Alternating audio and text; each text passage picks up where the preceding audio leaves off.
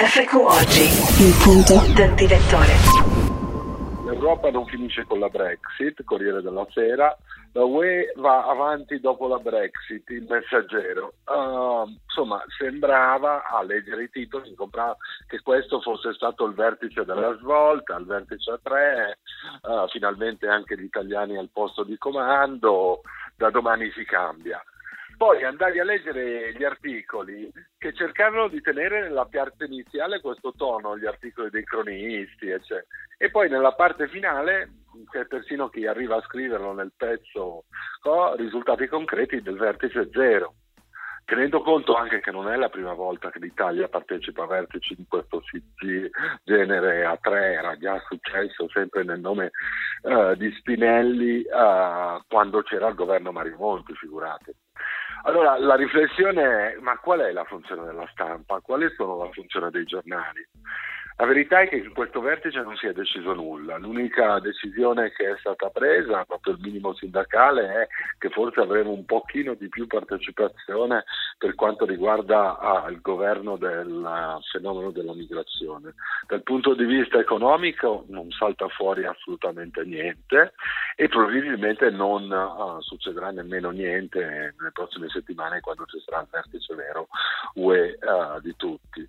Non sanno cosa fare, il problema loro sono le elezioni, cioè tutti, sia Renzi, Renzi al referendum, Hollande la Merkel uh, nei prossimi mesi avranno le loro elezioni nazionali e quindi fanno questa cilata non sapendo quali decisioni prendere, anche perché sono su delle posizioni diverse. La Germania va ancora molto bene. La Germania va molto bene e va bene anche a scapito nostro, noi abbiamo molte colpe ma a scapito anche dei francesi. Sapete bene il problema del surplus commerciale della Germania, cioè la Germania che esporta troppo rispetto a quello che dovrebbe fare per le regole UE. Eh, quello che però sconvolge è i giornali si chiedono perché le persone non credono più ai giornalisti, leggono, comprano sempre meno copie, sarà colpa di internet. È anche colpa di queste cose, di non dire, di non dire la verità. Eh, qua si racconta una bugia molto grossa e poi gli stessi cronisti alla fine non ci riescono. Quando vai a leggere i pezzi ti dicono non hanno deciso niente. Ma hai timore, eh, come spesso è accaduto a noi del Fatto Quotidiano, di essere tacciato di gufo? Oppure eh, semplicemente ritornare all'idea della deontologia professionale che si tratta di raccontare i fatti, le cose, quello che è successo? Perché ovviamente tutti noi europei siamo, saremmo felici se l'Europa ripartisse, eh, se fosse Florida, se l'economia migliorasse, se ci fosse una politica fiscale insomma, unitaria. Eh, però insomma qua si tratta di raccontare i fatti, di fatti non ce ne sono. Guarda, uh, la parabola o la parola, la parola gufo che usava Renzi all'inizio non la usa nemmeno lui più, perché si è reso conto che quelli o molti di coloro i quali lui bollava da gufi erano semplicemente persone che uh, non vedevano quello che sarebbe accaduto, ma raccontavano quello che stava accadendo cioè che di fronte a una serie di provvedimenti, non tutti, eh, bisogna dire la verità, inefficaci o addirittura dannosi, lo dicevano. Uh, questa cosa però, bollare da gufi appunto uh, chi cerca di dire delle cose diverse è una cosa alla lunga controproducente. Insomma, non è un caso che la popolarità di Renzi in Italia sia così bassa, e mentre quella della Merkel Uh, per quanto in caduta libera, dicono i loro sondaggi, rimane al 47% in Germania. Perché la verità è che la differenza la fa l'economia, non le fanno le parole.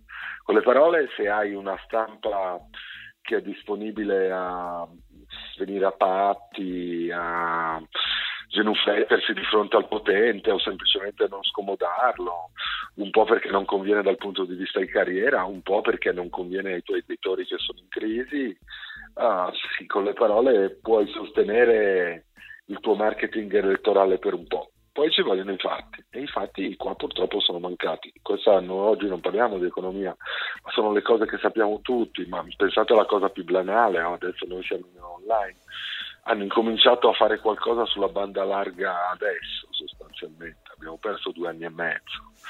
E sappiamo bene quanto fosse importante quell'infrastruttura per il nostro paese.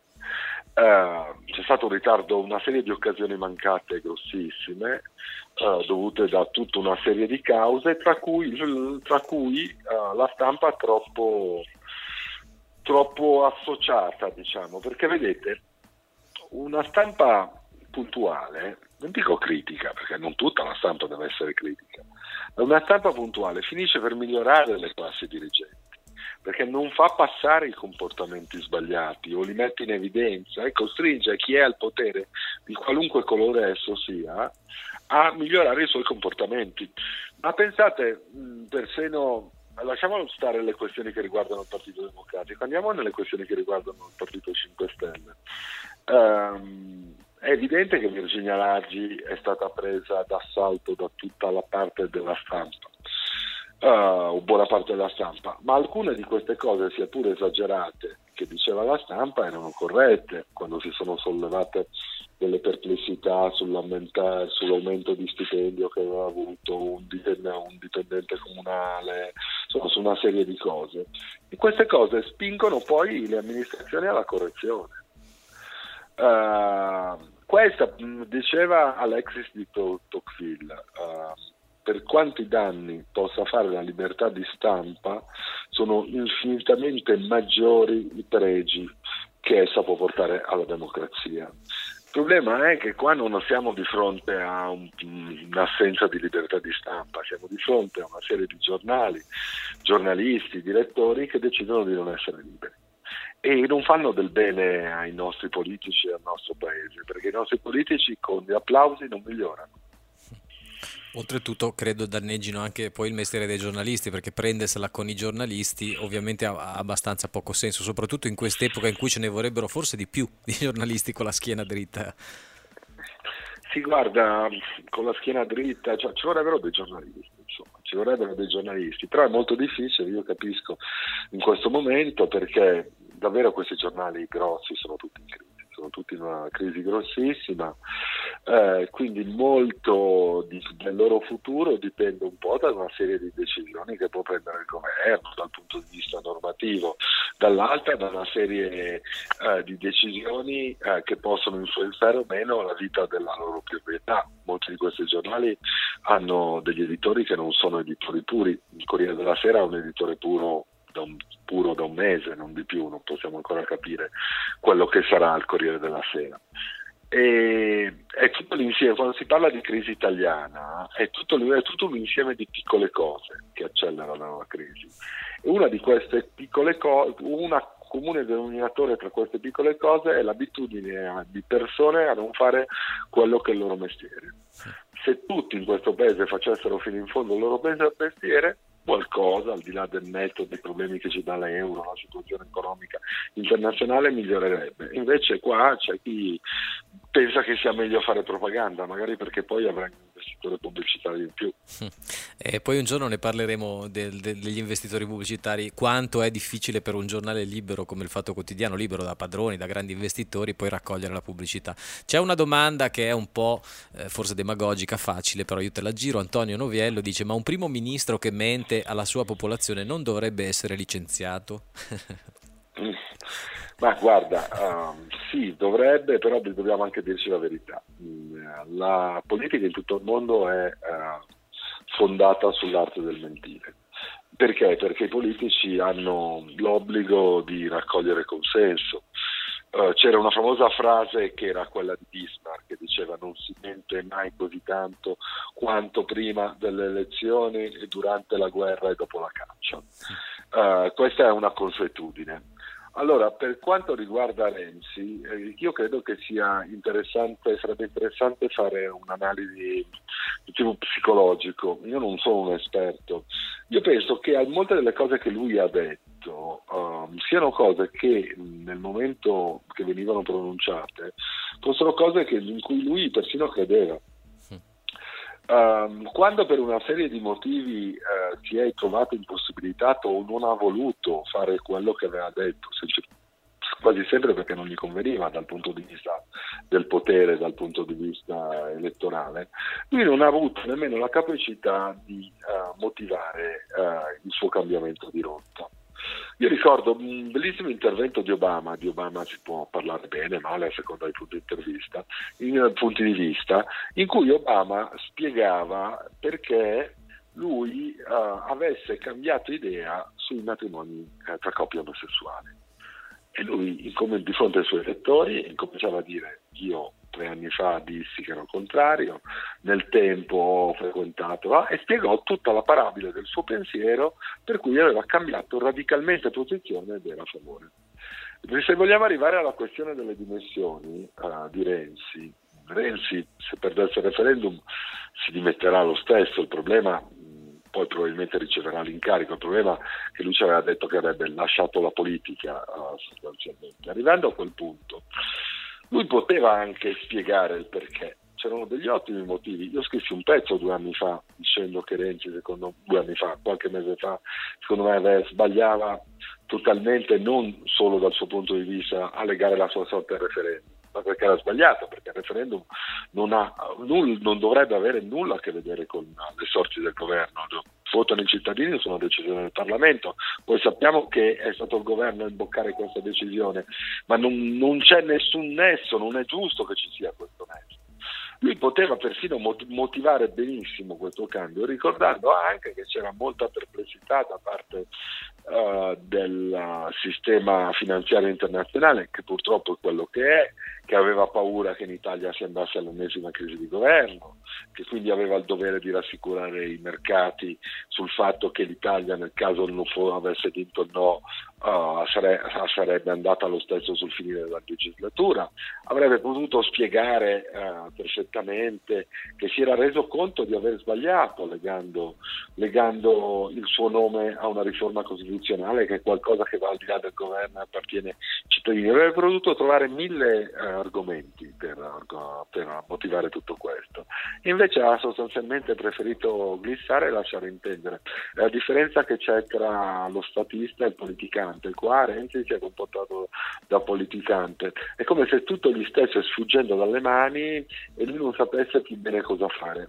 Il tempo obiettivamente ormai stringe, sta diventando molto breve per il Premier, però non è detto che perderà il referendum. Io continuo a pensare che con la campagna dei prossimi mesi probabilmente sì uh, andrà, saranno in vantaggio per, magari di pochissimo. E questo sinceramente di fronte a un Premier che governa le cose in questa maniera, senza lo respiro dello statista, un Premier che ha dimenticato tutte le parole d'ordine all'inizio, penso che sia un male uh, per il Paese. Un cambio, un cambio sarebbe sicuramente positivo.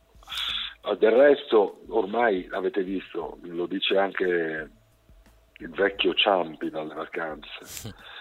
Uh, Ciampi non arriva a dire uh, che bisogna uh, uscire dall'euro, ma incomincia a dire che ci vuole un'Europa a due velocità, che di fatto vuol dire quello che dice Stiglitz, due tipi di euro, insomma ci vogliono delle soluzioni diverse. Queste soluzioni diverse però non devono diventare alibi che sta utilizzando Renzi per non fare una serie di cose che non stiamo facendo. Noi stiamo andando in Europa in questo momento a chiedere sostanzialmente di fare altro debito fare altro debito per fare delle infrastrutture, per fare delle cose che rimangono e restano, è secondo me una cosa positiva. Questo Paese ha bisogno di essere ristrutturato, rinnovato, prima parlavamo della banda larga. Banda larga. Eh, se invece vogliamo fare altro debito per dare delle prebende elettorali, è il modo giusto per ucciderci. Cosa non abbiamo fatto in questi mesi, in questi anni? Costruire un chilometro di strada in Italia continua a costare il 30% in più che in Germania, perché quel 30% è fatto di sprechi, ruberie, incapacità, burocrazia, tutte cose su cui bisogna intervenire anche se un giorno avremo un euro a due velocità o se persino usciremo dall'euro, perché sennò altrimenti questo paese salto in avanti non lo fa.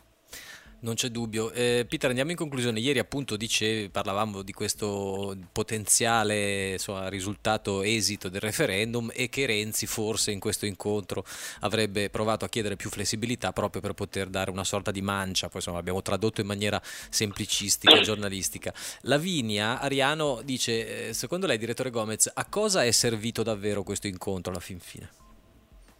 guarda, quello che è servito davvero è... Eh alla fine credo che si siano messi tutti d'accordo solo su una cosa, che hanno un problema grosso elettorale e che quindi devono cercare di fare qualcosa per non perdere, per non perdere le elezioni o per non perdere il referendum. Ma di decisioni concrete non ce n'è stata nessuna. Sì, c'è stata questo, ecco, questa cosa, può avere qualche interesse, che è importante. Anche la Merkel ha ammesso che la questione delle frontiere europee deve essere ben, meglio salvaguardata da parte Uh, da parte di tutta l'Europa, non possiamo essere lasciati noi stati in prima linea a, a fronteggiare e governare questo flusso di, migranti. Ma dal punto di vista pratico non è servito a nulla. Uh, io spero che qualcosa venga fatto. Uh, deve essere qualcosa di molto coraggioso. Io penso all'Europa a due velocità, penso ancora all'uscita dall'euro per come la conosciamo perché non siamo in grado di governarlo, ma prendere atto che c'è un'Europa del Sud che ha la necessità di poter svalutare il suo Euro 2 è qualcosa di intelligente, bisognerebbe capire velocemente come farlo. Io penso che però mh, questa cosa potrebbe accadere solo quando saremo vicino al baratro. Sì. Però non è detto che sarà sufficiente tutto questo visto i conti italiani, io penso che prima o poi un governo di un qualsiasi colore, o forse se ci sarà la riforma elettorale, un governo fatto da centrodestra o centrosinistra, ci toserà tutti con la patrimoniale. Hanno bisogno di raccogliere 150-200 miliardi per cercare di rimettere un pochino i conti, avendo poi un, a posto, avendo un euro due a disposizione. Il problema, dicevo proprio, è noi la patrimoniale non ci piace, ci farà schifo, protesteremo, potremmo anche sopportarla, però se da un domani, cioè dal giorno dopo avessimo una riduzione enorme dell'importo delle aliquote, la certezza che eh, le cose che si costruiscono in Italia sono fatte ad opera d'arte, la certezza che con le aliquote ribassate di tanto dal giorno dopo chi evade va in galera, perché l'unico modo, vi ricordo a tutti, per recuperare l'evasione è avere un importo, una percentuale di tasse equa e giusta, non così alta come da noi, e per contro punire del... l'evasione con le manette, come avviene in ogni paese del mondo dove le tasse vengono pagate. E lì bisogna arrivare. E ti salutiamo Peter con la, insomma, una sorta di pacca sulla spalla che diamo, diamo, ad Andrea Valentini che dice con quale coraggio un Premier cambia così facilmente decisione. Vorrei sentire un'intervista al Premier su questo cambio di decisione, ma credo tu gli abbia ampiamente risposto. Mi piacerebbe molto fargli delle domande. non, non, stento a crederlo. Invece Patrizia Viaggi dice Ventottene è stato un po' a Marcord e in effetti con questa immagine con cui ti salutiamo, in effetti un po' di Amarcord, cioè con le tre facce sorridenti di François Hollande, Angela Merkel e Matteo Renzi. Grazie al direttore. Spiaggia, stesso mare. Adesso mettiamo Piero Focaccia subito dopo. Grazie, ciao, domani, Grazie ciao. a Peter Gomez, direttore del Fatto Quotidiano.it, che salutiamo per questo commento che ovviamente rimarrà in podcast anche per tutti voi, essendo sulla pagina Facebook.